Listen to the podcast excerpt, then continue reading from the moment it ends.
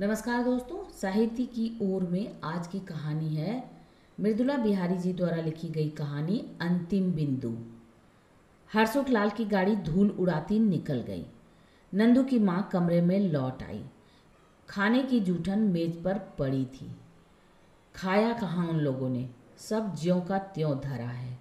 कल से इसी की तैयारी में जुटी थी। बेटी वाले आ रहे हैं तो ऐसे वैसे तो नहीं है। हरसुख लाल शहर के नामी ठेकेदार हैं। लाखों का लेन देन है। पर अपना नंदू क्या कम है?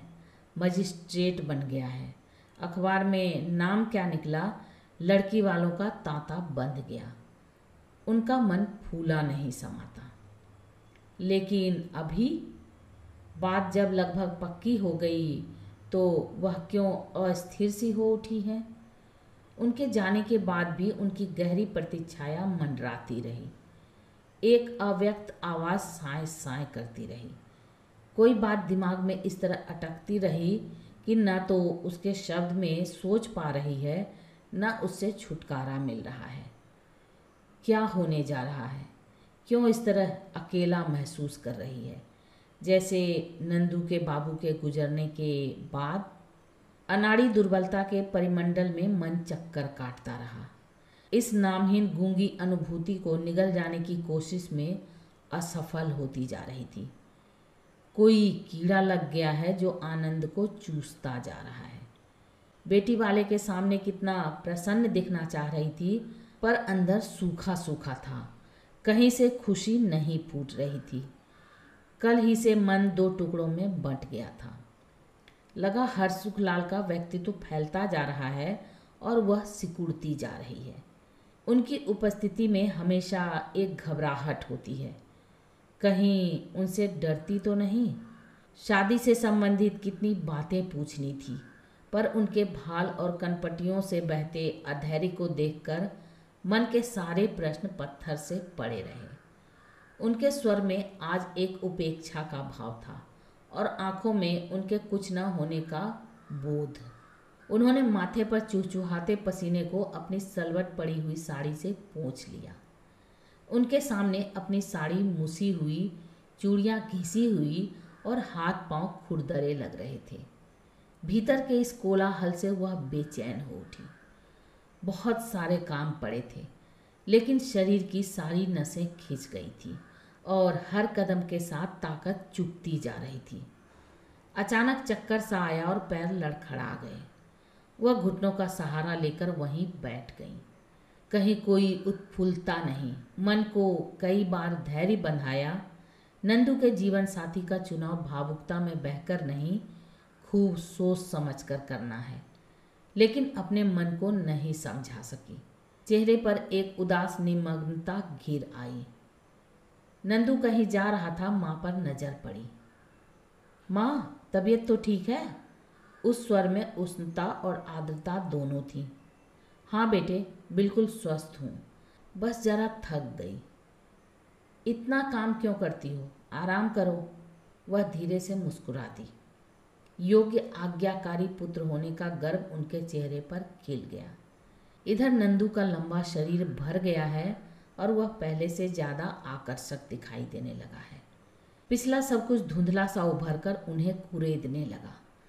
वे दिन दुख स्वप्न की तरह बीत गए, इतिहास बन गए। याद पड़ने पर धूल का बवंडर आँखों के आगे ठहर गया। नंदू के बाबू के आँख मूंदते वह कितनी असहाय हो गई थी। तीन लड़कियाँ और नन्हा नंदू। अपमान, उपेक्षा, तकलीफ़ बरसात की अंधेरी रात, जेठ की चिलचिलाती धूप और कंगाली। बंधक रखा एक एक गहना महाजन की बही में बली होता रहा।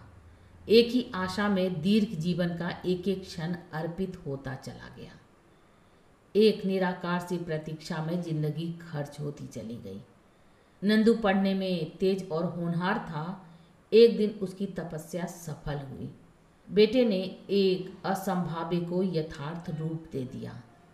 वह मजिस्ट्रेट बन गया। खबर सुनते ही वह एक अलौकिक सुख में आकंठ डूब गई। तभी से चेहरे पर अस्थायी रूप से एक गर्वीली मुस्कान टक गई। आखिर व्यक्तिगत युद्ध क्षेत्र में उनकी ज़बरदस्त विजय हुई थी। इतना सुख उन्हें पहले कभी नहीं मिला था। एक दिन दोपहर बाद वह आँगन में सूखते कपड़े उठाने जा रही थी नंदू से मंझली बेटी मालती कह रही थी। तुम नहीं कहोगे तो मैं कह दूँ माँ से? मेरी समझ में नहीं आता जब तुम पुष्पा को इतना चाहते हो तो। पुष्पा के नाम से एक यौवन दीप्त रूप उनके सामने आ गया, जिसके सुघर सलोने चेहरे पर सदा एक सौम्य पवित्रता रहती है। पहले उनके मन में विचार उठा कि नंदू के लिए यह लड़की इधर ऐसा ही भाव पुष्पा के माँ बाप की आँखों में भी देखा था, जिसे वह जानबूझकर अनदेखा कर गई थी। तब तक नंदू की भीगी भराई आवाज़ सुनाई पड़ी। नहीं मालती, मैं कुछ नहीं कहूँगा। माँ ने इतना कष्ट सहकर पढ़ाया है, अब वह जैसा चाहे करें। उनके कितने स्वप्न और मंसूबे मेरी शादी पर टिके हैं। वो अपने श्रवण कुमार पर मुग्ध हो गई। उन स्वरों के पिघलाव की आँच से वह भी पिघलने लगी। लेकिन अपना जी कड़ा किया और मन ही मन में कहा कि जैसा हम चाहते हैं, जीवन बिल्कुल वैसा नहीं चलता। उसे परिस्थितियों के अनुरूप ढालना पड़ता है। वह एक टूटी औरत है, जिसे किसी संबंधी से जुड़कर अपनी सार्थकता सिद्ध करनी है। उसे एक सामाजिक, आर्थिक, भावनात्मक सुरक्षा की तलाश है जो हरसुखलाल से रिश्ता होने पर पूरी होती नज़र आ रही है। बहुत देर तक उनके अंदर दो आदमियों जैसा वार्तालाप चलता रहा। उन्होंने अपने मन को समझाया, इस उम्र का प्यार प्यार नहीं होता, महज पागलपन होता है। जैसे ही दूसरा आधार मिल जाता है, उन सबको भूलने में एक दिन भी नहीं लगता। वह ज़िंदगी की भट्टी में तपी है। पीड़ा के प्रबल प्रवाह में बहने के बाद ही आज इस ठोस धरती पर खड़ी होकर अपने कुंठित अहम को तुष्ट कर पा रही है। नंदू अपने कमरे से निकला तो कुछ कहते कहते रुक गया। किंतु उसके चेहरे का भाव उनकी अनुभवी आँखों ने पढ़ लिया। ऐसा लगा, कोई बरसों वर्षा का इंतज़ार करे, काले घने बादल आए भी, पर बिना बरसे निकल जाए। बेटे के लिए मन में ढेर सारी ममता उमड़ आई। फिर अपने को साधा, अभी उम्र ही कितनी है? इसे क्या मालूम? जीवन संघर्ष किसे कहते हैं? अधगढ़ मन, अधूरा स्वभाव, अपरिपक्व समझ। इस घर में तो जहाँ हाथ लगाओ, कुछ न कुछ टूट पड़ने या ढह जाने की संभावना है। इसलिए तो हरसुखलाल के यहाँ उनकी शातिर आँखों में रूखी लापरवाही से कनपटियों पर दबाव पड़ने लगा है। कहीं उस चतुर ने उनकी लालच भरी जिज्ञासा को भाप तो नहीं लिया। दिमाग में ये बातें आते ही भीतर किसी नन्ही सी चीज़ ने दम तोड़ दिया। मुक्त मन से अपने को खोल देने की प्रवृत्ति ने मन में खट्टा छोप भर दिया। लड़की का छोटा भाई जो चौदह पंद्रह साल का होगा, घर देखकर कैसे नाक भौं सिकोड़ रहा था। हरसुखलाल सारे घर का मुआयना कर रहे थे। उनके चेहरे के बनते बिगड़ते भाव को देखकर लगा कि उनकी पांचवी बेटी इस जर्जर घर में कैसे रहेगी। यही सोच रहे हैं। अपनी छत की ऊंचाई पर खड़े होकर दूसरों के आँगन में झांकने की अभद्रता। अब आपको रुपयों की चिंता करने की ज़रूरत नहीं। एहसानों तले दब गई। समझ नहीं पा रही थी कि इस स्थिति में कैसे बात की जाए। आवाज़ मानो अंदर कैद हो गई थी। पहले पहल आए थे तो कैसे दीन भाव से मीठा मीठा बोल रहे थे। उनके और उनके बेटे की तारीफ़ में प्रशंसा का पुल आर पार तान दिए थे। सुन सुनकर वह अंदर ही अंदर एक आह्लाद में तैरने लगी। यह आदमी विवाह का आश्वासन पाते ही धीरे धीरे अपना रंग बदलने लगा। संबंध, स्नेह, सम्मान की झूठी झलक दिखाकर अब हम पर दया कर रहे हैं। उद्दिगुनता में वह कुछ सोच समझ पाने में असमर्थ हो गई। कुछ भी साफ़ नहीं था। सब स्थगित सा रुका पड़ा था। वह घुटन किस दिशा में प्रकाश पाकर मुक्त होगी आत्म तसल्ली के रूप में अपने आप को कुछ भी नहीं दे पा रही थी। हरसुख लाल की कोई हरकत अब स्वाभाविक नहीं लग रही थी। उनकी मानसिक अथल पुथल शंका, अनिश्चय, अनिर्णय की सैकड़ों आवाज़ें गूंजती रही। कहीं बेटे से ही वंचित कर दिया तो कितनी कतर ब्योत कर गृहस्थी चलाई है। पैसे वाले बाप की बेटी इसका मज़ाक बनाए तो बेटियों का मान सम्मान ना करे तो अदब लिहाज ना करे तो वह भयतीत सी इस तो के आगे नहीं सोच पाती।